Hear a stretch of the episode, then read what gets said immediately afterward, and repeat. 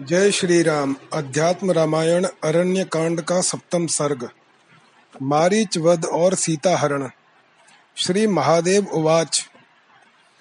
अथ रामो अपि तत्सर्वं ज्ञात्वा रावण चेष्टितम्। उवाच सीता मे कान्ते शृणु जानकी मे वचः। रावणो भिक्षुरूपेण आगमिष्यति ते अन्तिकम्। त्वं तु छायां त्वदाकारं स्थापयितोटजे विश अग्नावद्रश्य रूपेण वर्षं तिष्ठ ममाज्ञया रावणस्य वधान्ते माँ पूर्ववत्प्राप्स्यसे शुभे। श्रुत्वा रामोदितं वाक्यं सापि तत्र तथा करोत्। माया सीतां बहिः स्थाप्य स्वयं मन्तर्दधे अनले माया सीता तदा पश्यन् मृगं मायाविनिवर्तितं मायाविनर्मितं हसन्ती राममभ्येत्य प्रोवाच विनयान्विता। पश्य राममृगं चित्रं कानकं रत्नभूषितं। विचित्रबिन्दुभिर्युक्तं चरन्तं कुतो भयं। बद्ध्वा देहि मम क्रीडा मृगो भवतु सुन्दरः। तथेति धनुरादाय गच्छन् लक्ष्मणं ब्रवीत्। रक्ष त्वमतियत्नेन सीतां मत्प्राणवल्लभाम्। मायिनः सन्ति विपिने राक्षसा घोरदर्शनाः।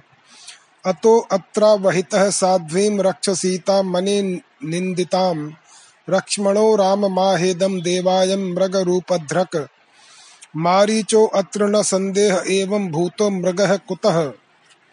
श्री महादेव जी बोले, हे पार्वती, इधर श्री रामचंद्र जी ने भी रावण का सारा षड्यंत्र जानकर, एकांत में श्री जानकी जी से कहा हे सीते, मैं जो कुछ कहता हूँ वह सुनो।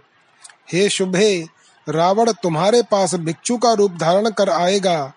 अतः तुम अपने ही समान आकृति वाली, अपनी छाया को कुटी में छोड़कर अग्नि में प्रवेश कर जाओ, और मेरी आज्ञा से वहाँ अदृश्य रूप से एक वर्ष रहो।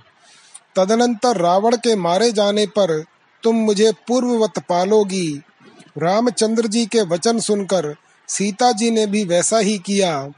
वे मायामयी सीता को बाहर कुटी में छोड़कर स्वयं अग्नि में अंतर्धान हो गईं। तब उस माया सीता ने मायामय मृग को देखकर श्री रामचंद्र जी के पास आकर हँसते हुए बड़ी नम्रता से कहा, हे राम, यह रत्न विभूषित विचित्र सुवर्ण मृग देखिए। अहो, इसके शरीर में कैसे अद्भुत बिंदु हैं। और यह कैसी निर्भयता से विचर रहा है? हे प्रभु, आप इसे बांधकर मुझे ला दीजिए। यह सुंदर हरिण मेरा क्रीड़ा मृग हो। तब रामचंद्र जी ने बहुत अच्छा कहे, अपना धनुष उठा लिया और जाते समय लक्ष्मण जी से कहा, लक्ष्मण, तुम प्राण प्रिया सीता की यत्न पूर्वक रक्षा करना। वन में बड़े मायावी भयंकर राक्षस विचर रहे हैं। अतः तुम अनिंदिता साध्वी सीता की बहुत सावधान रहकर रक्षा करना।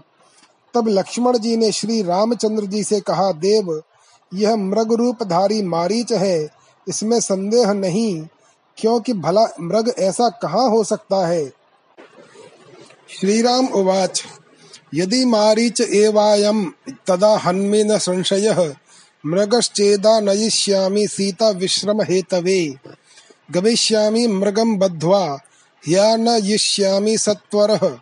त्वं प्रयत्नेन सन्तिष्ठ सीता रक्षणोद्यतः इत्युक्त्वा प्रययो रामो माया मृगं नुद्रुतः। माया ददाश्रया लोकमोहिनी जगदाकृतिः। निर्विकारश्चिदात्मापि पूर्णोऽपि मृगमन्वगात्।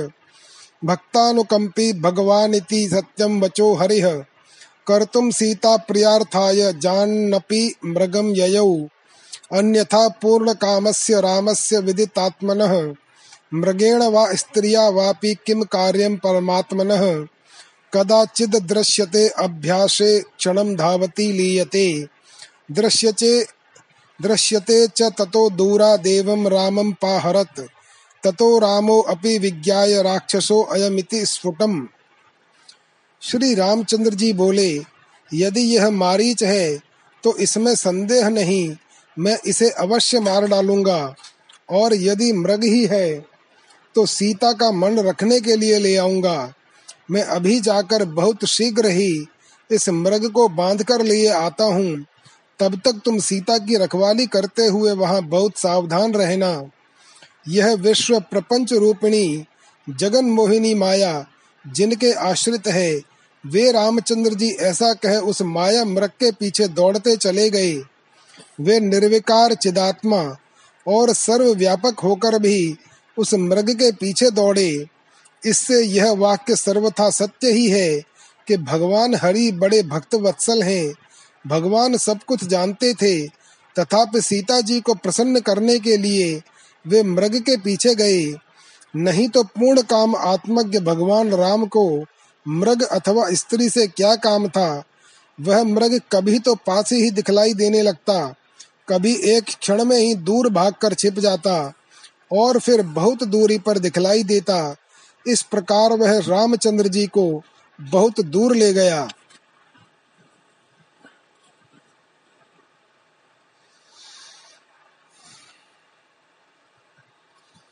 विव्याध शर्मादाय राक्षस राक्षसं मृगरूपिणं पपातु रुधिराक्तास्यो मारीचः पूर्वरूपधृक् हा हतो अस्मि महाबाहो त्राहि लक्ष्मण माँ द्रुतम्। इत्युक्त्वा रामवद्वाचा पपातु रुधिराशनः। यन्माज्ञोऽपि मरणे स्मृत्वा तत्साम्य माप्नुयात् किमुताग्रे हरिं पश्यंस्तेनैव निहतो असुरः। तद्देहादुत्थितं तेजः सर्वलोकस्य पश्यतः। राममेवा विशद्देवा विस्मयं परमं ययुः। किं कर्म कृत्वा किं प्राप्तः पातकी मुनिहिंसकः अथवा राघवस्यायं महिमा नात्र संशयः। रामबाणेन संविद्धः पूर्वं राममनुस्मरन्, भयात् सर्वं परित्यज्य गृहवित्तादिकं च यत्। हृदय रामं सदा ध्यात्वा निर्धूता शेषकल्मषः, अन्ते रामेण निहतः पश्यन् राममवापः सः द्विजो वा राक्षसो वापि पापी वा धार्मिको अपि वा त्यजन् कलेवरम रामम स्मृत्वा याते परम पदम। तब रामचंद्र जी ने यह निश्चय पूर्वक जानकर कि यह राक्षस ही है, उस मृगरूप राक्षस को एक बाण छोड़कर बीध डाला। बाण के लगते ही मारीच अपना पूर्व रूप धारण कर लहू भरे मुख से पृथ्वी पर गिर पड़ा। वह रक्तपाई राक्षस राम की सी बोली में यह कहता हुआ कि हे महाबाहो लक्ष्मण, मैं मारा गया। मेरी शीघ्र ही रक्षा करो, ऐसा कहकर पृथ्वी पर गिरा। मरण समय में जिनके नाम का स्मरण करने से अज्ञ जन भी जिनमें लीन हो जाते हैं, उन्हीं हरि को देखते देखते उन्हीं के हाथ से मरे हुए उस राक्षस के विषय में तो कहना ही क्या?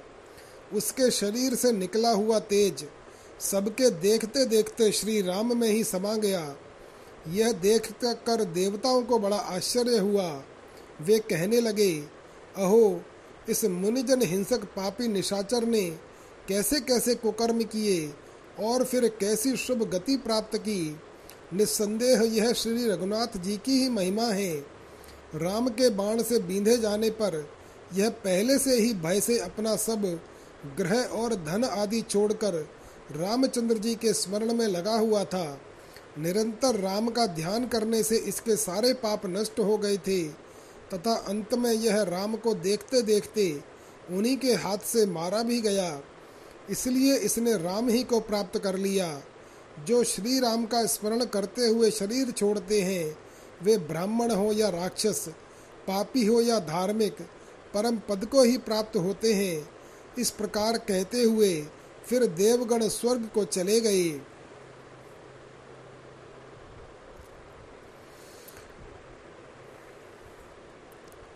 इति ते अन्योन्य मा भाष्य ततो देवा दिवम ययुः। रामस्तच्चिन्तयामास म्रियमाणो असुराधमः। हा लक्ष्मणेति मद्वाक्य मनुकुर्वन्ममार किं? श्रुत्वा मद्वाक्यसदृशं वाक्यं सीतापि किं भवेत्? इति चिन्तापरीतात्मा रामो दूरान्न, दूरान्यवर्तत। सीता तद्भाषितं श्रुत्वा मारीचस्य दुरात्मनः। भीताति दुःखसंविघ्ना लक्ष्मणं त्विदं ब्रवीत्। गच्छ लक्ष्मण वेगेन भ्राता, ते असुर पीडितः हा लक्ष्मणेति वचनं भ्रातुस्तेन शृणोषि किम्? तामाह लक्ष्मणो देवी राम वाक्यम न तद्भवेत्। यह कश्चिद राक्षसो देवी म्रियमाणो अब्रवीद्वचः। रामस्त्रैलोक्यमपि यः क्रुद्धो नाशयति क्षणात्। स कथम दीनवचनं भाषते अमरपूजितः। क्रुद्धा लक्ष्मणमालोक्य सीता वाष्प विलोचना तब रामचंद्र जी सोचने लगे कि इस अधम राक्षस ने मरते समय मेरी सी बोली में हा लक्ष्मण कहकर प्राण क्यों छोड़े? इन मेरे से वाक्यों को सुनकर सीता की क्या दशा होगी? इस प्रकार चिंता करते हुए राम बड़ी दूर से लौटे। इधर सीता ने दुरात्मा मारीच का वह शब्द सुनकर अत्यंत भय और दुख से व्याकुल हो, लक्ष्मण से यों कहा, लक्ष्मण, तुम शीघ्र जाओ। तुम्हारे भाई राक्षसों से कष्ट पा रहे हैं। क्या तुम अपने भाई का, हा लक्ष्मण, यह वाक्य नहीं सुनते? लक्ष्मण जी ने कहा, देवी, यह वाक्य श्री रामचंद्र जी का नहीं है। किसी राक्षस ने मरते मरते ये वचन कहे हैं। जो राम जी क्रोधित होने पर एक क्षण में संपूर्ण त्रिलोकी को भी नष्ट कर सकते हैं। वे देव वंदित प्रभु भला, ऐसा दीन वचन कैसे बोल सकते हैं?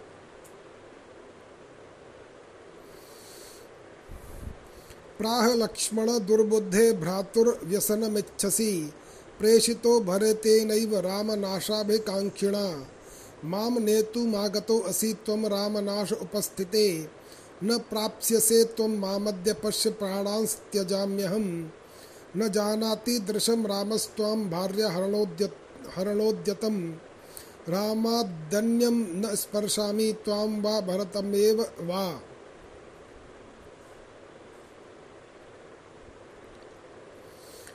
तब सीता जी ने नेत्रों में जल भरकर क्रोध पूर्वक लक्ष्मण जी की ओर देखते हुए कहा, रे लक्ष्मण, क्या तू अपने भाई को विपत्ति में पड़े देखना चाहता है? अरे दुर्बुद्धे, मालूम होता है तुझे राम का नाश चाहने वाले भरत ने ही भेजा है। क्या तू राम के नष्ट हो जाने पर मुझे ले जाने के लिए ही आया है? किंतु तू मुझे नहीं पावेगा। देख, मैं अभी प्राण त्याग किए देती हूँ। राम तुझे इस प्रकार पत्नी हरण के लिए उद्यत नहीं जानते हैं। राम के अतिरिक्त में भरत या तुझे किसी को भी नहीं छू सकती। इत्युक्त्वा वध्यमाना सा स्वबाहुभ्याम रुरोधः, तच्छ्रुत्वा लक्ष्मणः कर्णोऽप्यधायातीव दुःखितः। मामेवं भाषसे चण्डी धिक्क त्वां नाशमुपैष्यसि। इत्युक्त्वा वनदेवीभ्यः समर्प्य जनकात्मजाम्। ययौ दुःखाति संविघ्नो राममेव शनै शनै, ततो अनन्तरं समालोक्य रावणो भिक्षुवेशधृक्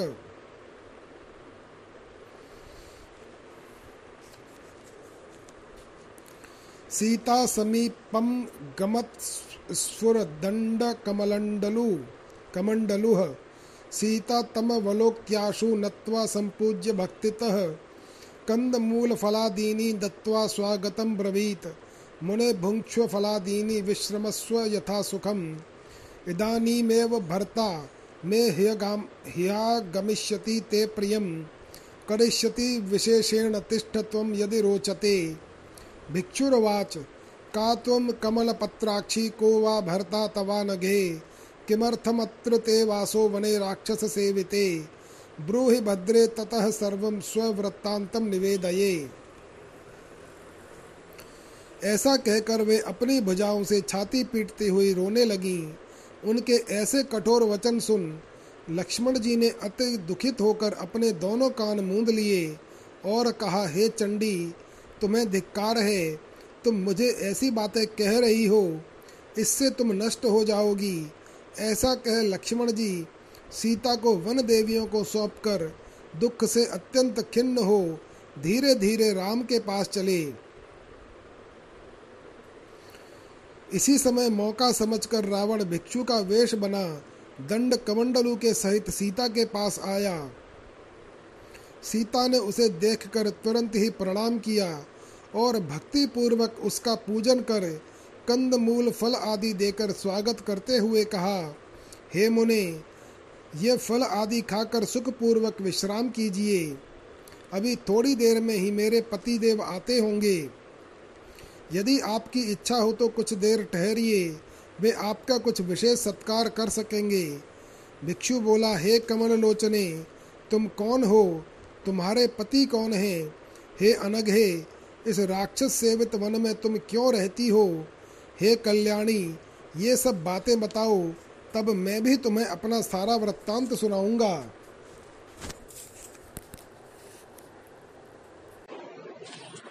सीतोवाच, अयोध्याधिपतिः श्रीमान राजा दशरथो महान, तस्य ज्येष्ठः सुतो रामः सर्वलक्षणलक्षितः। तस्याहं धर्मतः पत्नी सीता जनकनन्दिनी तस्य भ्राता कनीयांश्च लक्ष्मणो भ्रातृवत्सलः। पितुराज्ञां पुरस्कृत्य दण्डके वस्तुमागतः चतुर्दश समास्त्वां तु ज्ञातुमिच्छामि मे वद।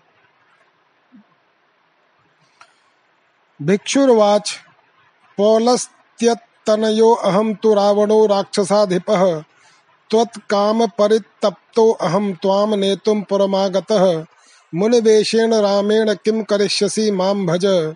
भुङ्क्ष्व भोगान् मया सार्धं त्यज दुःखं मनोद्भवम्। सीता जी बोली हे भिक्षो, श्रीमान महाराज दशरथ अयोध्या के राजा थे। उनके ज्येष्ठ पुत्र और सर्व सुलक्षण संपन्न राम हैं। मैं जनक नंदिनी सीता, उन्हीं की धर्म पत्नी हूँ। उनका छोटा भाई लक्ष्मण है। वह अपने भाई का अत्यंत स्नेही है। हम दोनों के साथ श्री रामचंद्र जी, पिता की आज्ञा से चौदह वर्ष दंड कारण्य में रहने के लिए आए हैं। अब मैं आपके विषय में जानना चाहती हूँ। आप भी मुझे अपना परिचय दें। भिक्षु बोला, मैं पुलत्स्य नंदन विश्वस्वा का पुत्र राक्षसराज रावण हूँ। मैं तुम्हें पाने की इच्छा से संतप्त हूँ। अतः इस समय तुम्हें अपनी राजधानी में ले जाने के लिए यहाँ आया हूँ। उस मुनि वेशधारी राम से तुम्हें क्या मिलेगा? तुम मुझसे प्रेम करो और इन वनवास के दुखों से छूटकर मेरे साथ नाना प्रकार के भोग भोगो। श्रुत्वा तद्वचनम सीता भीता किंचिदुवाच तम यद्येवं भाषसे माम त्वं नाशमेष्यसि राघवात्। आगमिष्यति रामो अपि क्षणं तिष्ठ सहानुजः, माम को धर्षयितुं शक्तो हरेर्भार्यां शशो यथा। राम रामबाणैर्विभिन्नस्त्वं पतिष्यसि महीतले, इति सीता वचः श्रुत्वा रावणः क्रोधमूर्छितः। स्वरूपं दर्शयामास महापर्वतसन्निभं दशास्यं विंशतिभुजं कालमेघसमद्युतिं तद्दृष्ट्वा वनदेव्यश्च भूतानि च वितत्रसूः। ततो विदार्य धरणीं नखैरुदधृत्य बाहुभिः तोलयित्वा रथे क्षिप्त्वा यजौ क्षिप्रम विहायसा उसके ये वचन सुनकर सीता जी ने कुछ डरते हुए उससे कहा यदि तू मुझसे ऐसी बात कहेगा तो रामचंद्र जी तुझे नष्ट कर देंगे। जरा ठहर तो। भाई के साथ श्री रामचंद्र जी अभी आते होंगे। मेरे साथ कौन बल का प्रयोग कर सकता है? क्या सिंह पत्नी के साथ खरहा भी बल प्रयोग कर सकता है? राम जी के बाणों से छिन्न भिन्न होकर तू अभी पृथ्वी तल पर सोवेगा। सीता जी के ऐसे वसन सुनकर रावण ने क्रोधाकुल क्रोधाकुल हो अपना महापर्वताकार रूप दिखलाया, जिसके दस मुख और बीस भुजाएँ थी, तथा जिसकी काले मेघ के समान आभा थी। उस भयंकर रूप को देखकर वन देवियाँ और वन्य जीव भयभीत हो गए। तब रावण ने सीता जी के पैरों के नीचे की पृथ्वी को नखों से खोदकर उन्हें अपने हाथों से उठा लिया और रथ में डालकर तुरंत आकाश मार्ग से चल दिया।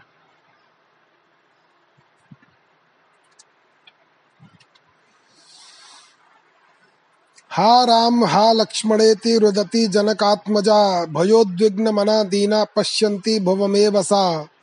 श्रुत्वा तदक्रन्दितं दीनं सीतायाः पक्षे सत्तमः जटायुरुत्थितः शीघ्रं नगाग्रातीक्ष्ण तुण्डकः तिष्ठ तिष्ठेति तं प्राह को गच्छति ममाग्रतः।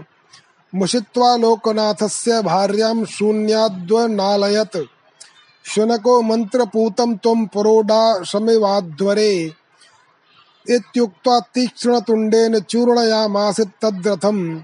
वाहन बिभेद चूर्णयामास तद्धनुः। ततः सीतां परित्यज्य रावणः खड्गमाददे। चिच्छेद पक्षौ सामर्शः पक्षिराजस्य धीमतः। पपात किञ्चिच्छेषेण प्राणेन भुवि पक्षिराट। पुनरन्य रथेनाशु सीता मादाय रावणः। उस समय सीता जी अति भयभीत चित्त होकर दीन दृष्टि से पृथ्वी की ओर देखती हुई, हा राम, हा लक्ष्मण, ऐसा कहकर रोने लगी।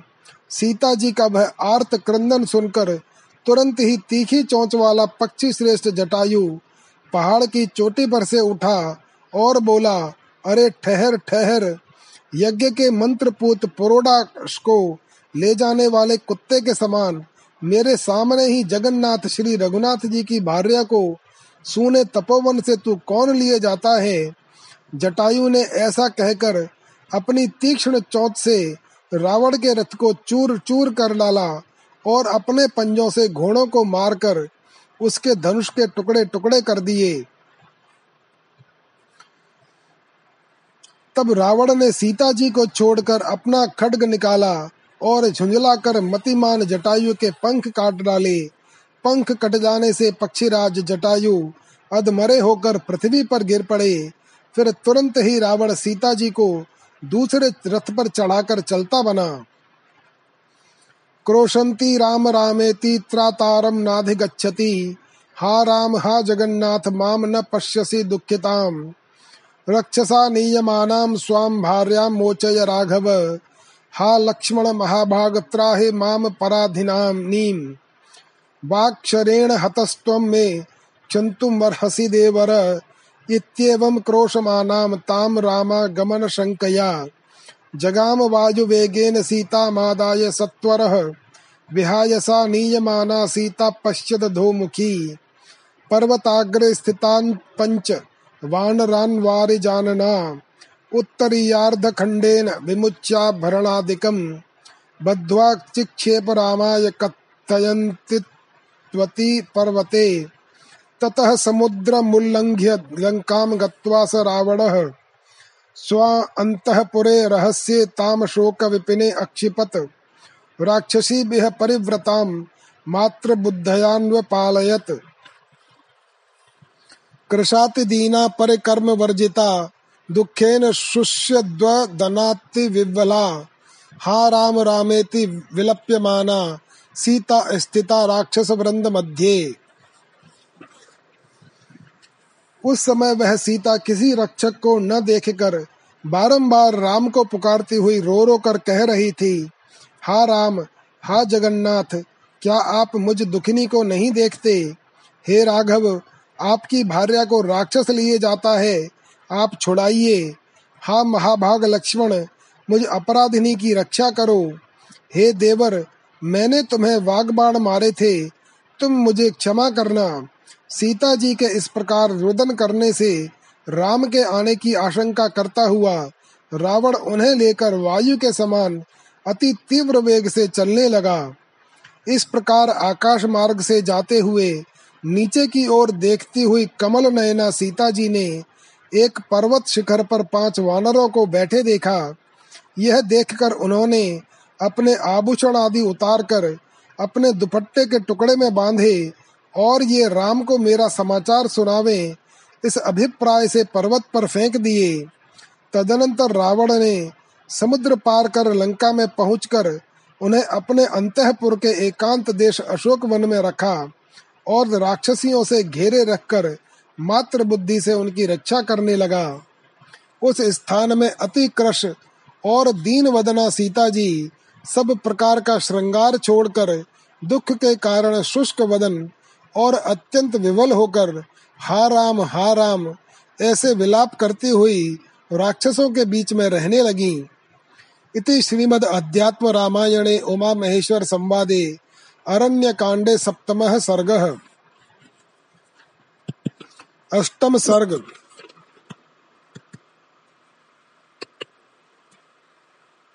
सीता जी के वियोग में भगवान राम का विलाप और जटायु से भेंट।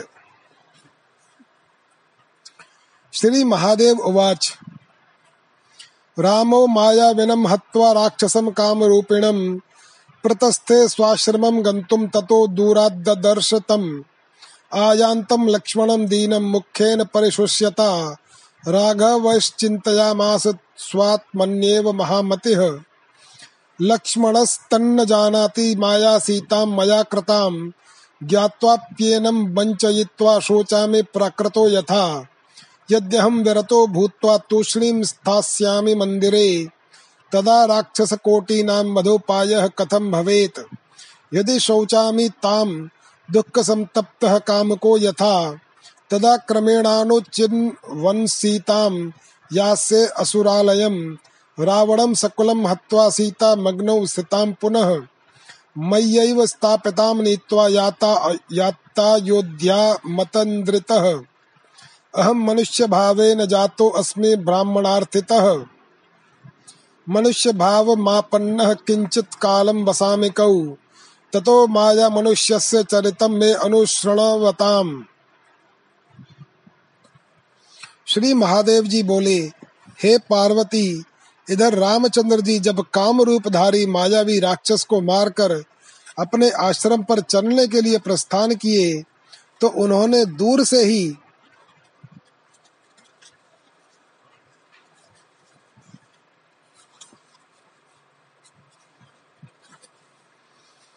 दीन और उदास मुख से लक्ष्मण को आते देखा, तब महामती रघुनाथ जी मन ही मन सोचने लगे, लक्ष्मण को यह पता नहीं है कि मैंने मायामयी सीता बना दी है, मैं यह जानता हूँ। तथापि लक्ष्मण से बात छिपाकर, मैं साधारण मनुष्य के समान शोक करूँगा, यदि मैं उपराम होकर चुपचाप अपनी कुटी में बैठ गया तो इन करोड़ों राक्षसों के नाश का उपाय कैसे होगा? यदि मैं उसके लिए दुखातिर होकर कामी पुरुष के समान शोक करूँगा तो क्रमशः सीता की खोज करता हुआ राक्षस राज रावण के यहाँ पहुँच जाऊँगा और उसे कुल सहित मारकर अपने आप ही अग्नि में स्थापित की हुई सीता को उसमें से निकालकर फिर तुरंत अयोध्या चला जाऊँगा। ब्रह्मा की प्रार्थना से मैंने मनुष्यावतार लिया है। अतः मैं कुछ समय पृथ्वी पर मनुष्य भाव से ही रहूँगा। इससे मुझ माया मानव के चरित्रों को सुनने वाले भक्ति परायण पुरुषों की अनायास ही मुक्ति हो जाएगी। मुक्ति है स्याद प्रयासेन भक्ति मार्गानुवर्तिनाम निश्चित्यैवं तदा दृष्ट्वा लक्ष्मणं वाक्यं ब्रवीत। किमर्थमागतो असि त्वं सीतां त्यक्त्वा मम प्रियाँ नीता वा भक्षिता वापि राक्षसैः जनकात्मजा। लक्ष्मणः प्राञ्जलेः प्राह सीताया दुर्वचो रुदन्। हा लक्ष्मणेति वचनं राक्षसोक्तं श्रुतं तया। त्वद्वाक्य सदृशं श्रुत्वा माम गच्छेति त्वराब्रवीत्। रुदन्ती सा मया प्रोक्ता देवी राक्षस भाषितम् नेदं रामस्य वचनं स्वस्था। भव शुचिस्मिते। इत्येवं सान्त्विता साध्वी मया प्रोवाच माँ पुनः। यदुक्तं दुर्वचो राम न वाच्यं पुरस् पुरतस्तव। कर्णोपिधाय निर्गत्य यातो अहम त्वाम समीक्षितुम रामस्तु लक्ष्मणं प्राह तथाप्यनुचितं कृतं। त्वया स्त्री भाषितं सत्यं कृत्वा त्यक्ता शुभानना। नीता वा भक्षिता वापि राक्षसैर नात्र संशयः। श्री रामचंद्र जी ने इस प्रकार निश्चय कर लक्ष्मण जी की ओर देखकर कहा, लक्ष्मण, तुम मेरी प्रिया सीता को छोड़कर कैसे चले आए? अब राक्षस गण जनक नंदिनी सीता को हर ले गए होंगे अथवा उन्हें खा गए होंगे। तब लक्ष्मण जी ने हाथ जोड़कर रोते हुए सीता जी के दुर्वाक्य कह सुनाए, वे बोले, आपके वाक्य के समान राक्षस के कहे हुए, हा लक्ष्मण इस शब्द को सुनकर सीता जी ने शीघ्रता से मुझसे कहा, फ़ौरन जाओ। तब मैंने रोती हुई उन्हें समझाया कि, हे देवी, यह रघुनाथ जी का वाक्य नहीं है, राक्षस का शब्द है। हे सुचिस्मिते तुम निश्चिंत रहो। मेरे इस प्रकार धाड़स बधाने पर भी साध्वी सीता जी ने मुझसे जैसे दुर्वचन कहे हैं, हे रघुनाथ जी, वे आपके सामने कहने योग्य नहीं है। अतः मैं कान मूंद कर वहाँ से आपको देखने के लिए चला आया। इस पर श्री रामचंद्र जी ने कहा, लक्ष्मण, ठीक है। तथापि तुमने उचित नहीं किया। जो स्त्री की बात को सत्य मानकर शुभानना सीता को छोड़ दिया, इसमें संदेह नहीं। अब राक्षस लोग या तो उन्हें हर ले गए होंगे या खा गए होंगे।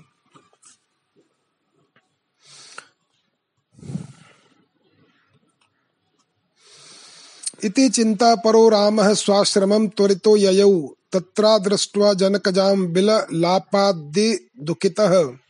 हा प्रिये, क्व गतासि त्वं नासि पूर्ववदाश्रमे, अथवा मद्विमोहार्थं लीलया क्व विलीयसे। इत्याचिन्वन्वनं सर्वं नापश्यज्जानकीं तदा। वनदेव्यः कुतः सीतां, ब्रुवन्तु मम वल्लभाम् मृगाश्च पक्षिणो वृक्षा दर्शयन्तु मम प्रियाम्। इत्येवं विलपन्नेव रामः। सीतां न कुत्रचित्। सर्वज्ञः सर्वथा क्वापि नापश्यद्रघुनन्दनः आनन्दो अप्यन्वशोच्चत्ता मचलो अप्यनुधावति। निर्ममो निरहङ्कारो अप्यखण्डानन्दरूपवान्। मम जायेति सीतेति विललापाति दुःखितः। एवं माया मनुचरण सक्तो अपि रघुत्तमः। आसक्त एव मूढ़ा नाम भाति तत्व विदाम नहीं। इस प्रकार चिंता करते हुए श्री रामचंद्र जी बड़ी शीघ्रता से अपने आश्रम में आए और वहाँ जानकी जी को न देखकर अति दुखित होकर विलाप करने लगे, हा प्रिय, आज तुम पूर्ववत आश्रम में दिखाई नहीं देती हो, सो कहाँ चली गई हो? अथवा मुझे मोहित करने के लिए विनोद से कहीं छुप रही हो।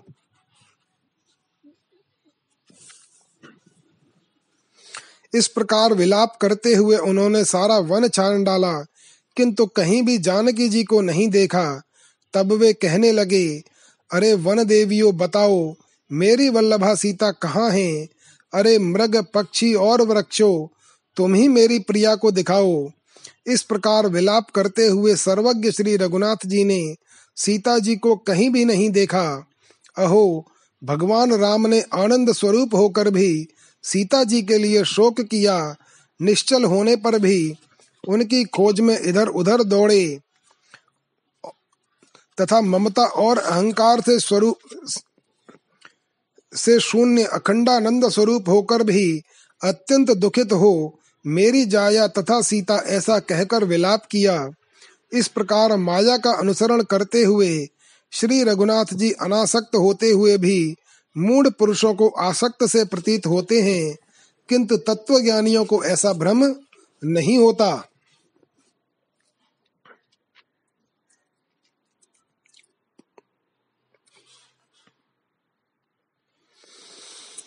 एवं विच्छिन्वंसकलं वनं रामः स लक्ष्मणः भग्नं रथं छत्रचापं कूबरं पतितं भुवि।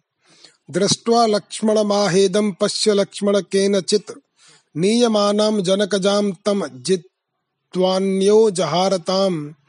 ततः किञ्चिद् भुवो भागं गत्वा पर्वतसन्निभं रुधिराक्तवपुर्दृष्ट्वा रामो वाक्यं था एष वै भय भक्षयित्वा ताम जानकीम शुभ दर्शनाम शेते विविक्ते अतितृप्तः, पश्य हन्मे निशाचरम।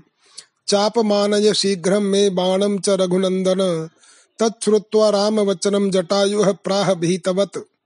माँ न मारय भद्रं ते म्रियमाणं स्वकर्मणा। अहं जटायुस्ते भार्या हारिणं समनुद्रुतः। रावणं तत्र युद्धं मे।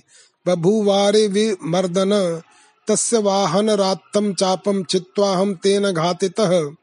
पतितो अस्मि जगन्नाथ प्राणांस्त्यक्ष्यामि पश्यमाम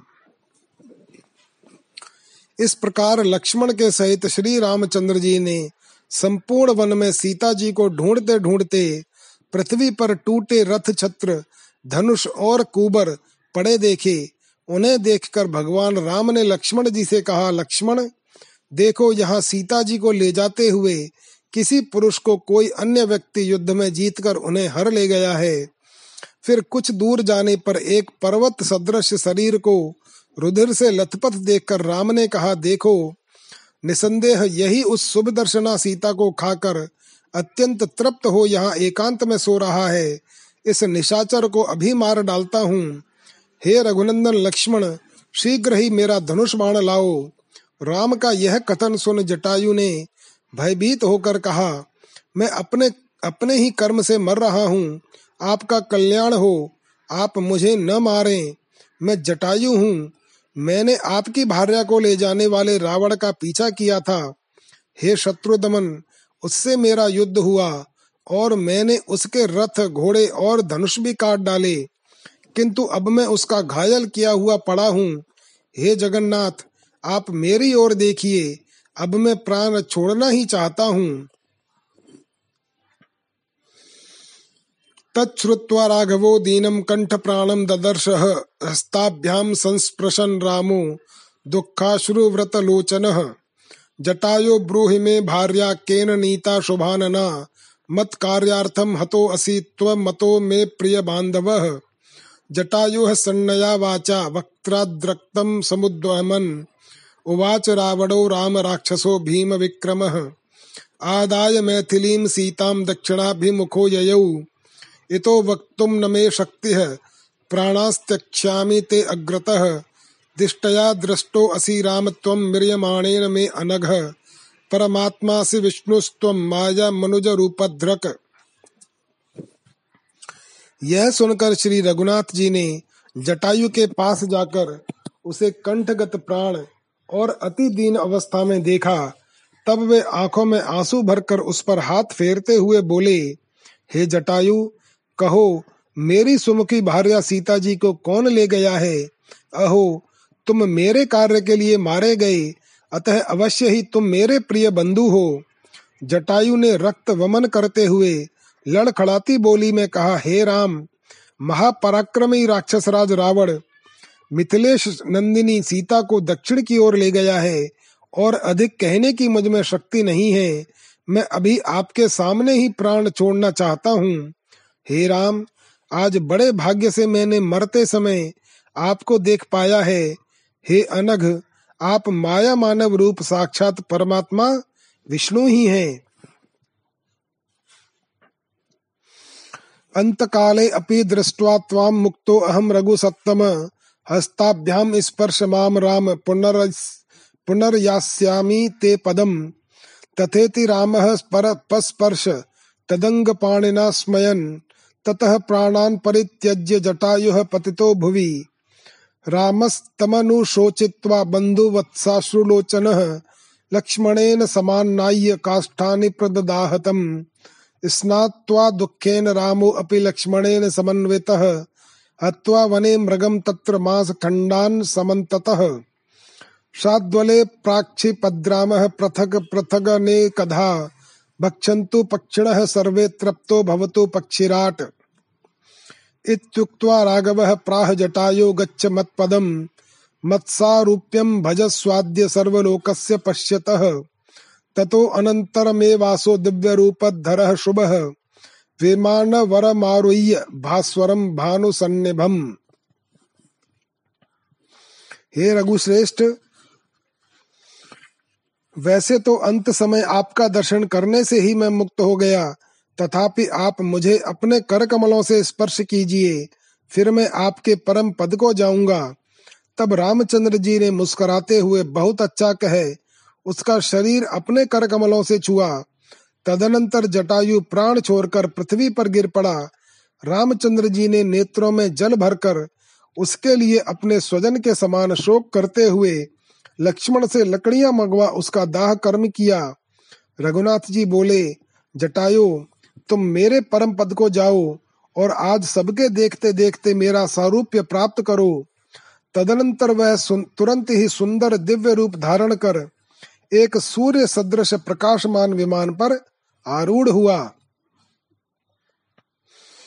शंख चक्र गदा पद्म किरीट वर भूषण द्योतयनस्व प्रकाशेन पीतांबर धरो अमल, चतुर्भिः पार्षदेर विष्णुस्तादृशैरभिपूजितः स्तूयमानो योगी गणई राम राम मा भाष्य सत्वर कृतांजलि पुटो भूत्वा तुष्टाव रघुनंदनम जटायुर्वाच अगणित गुणम प्रमेय माध्यम सकल जगत स्थिति संयमादि हेतुम।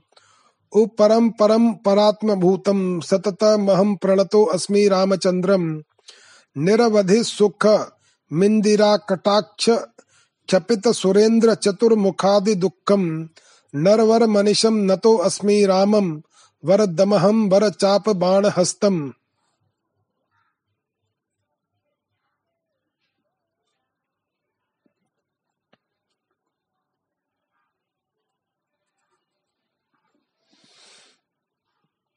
श्री रघुनाथ जी बोले,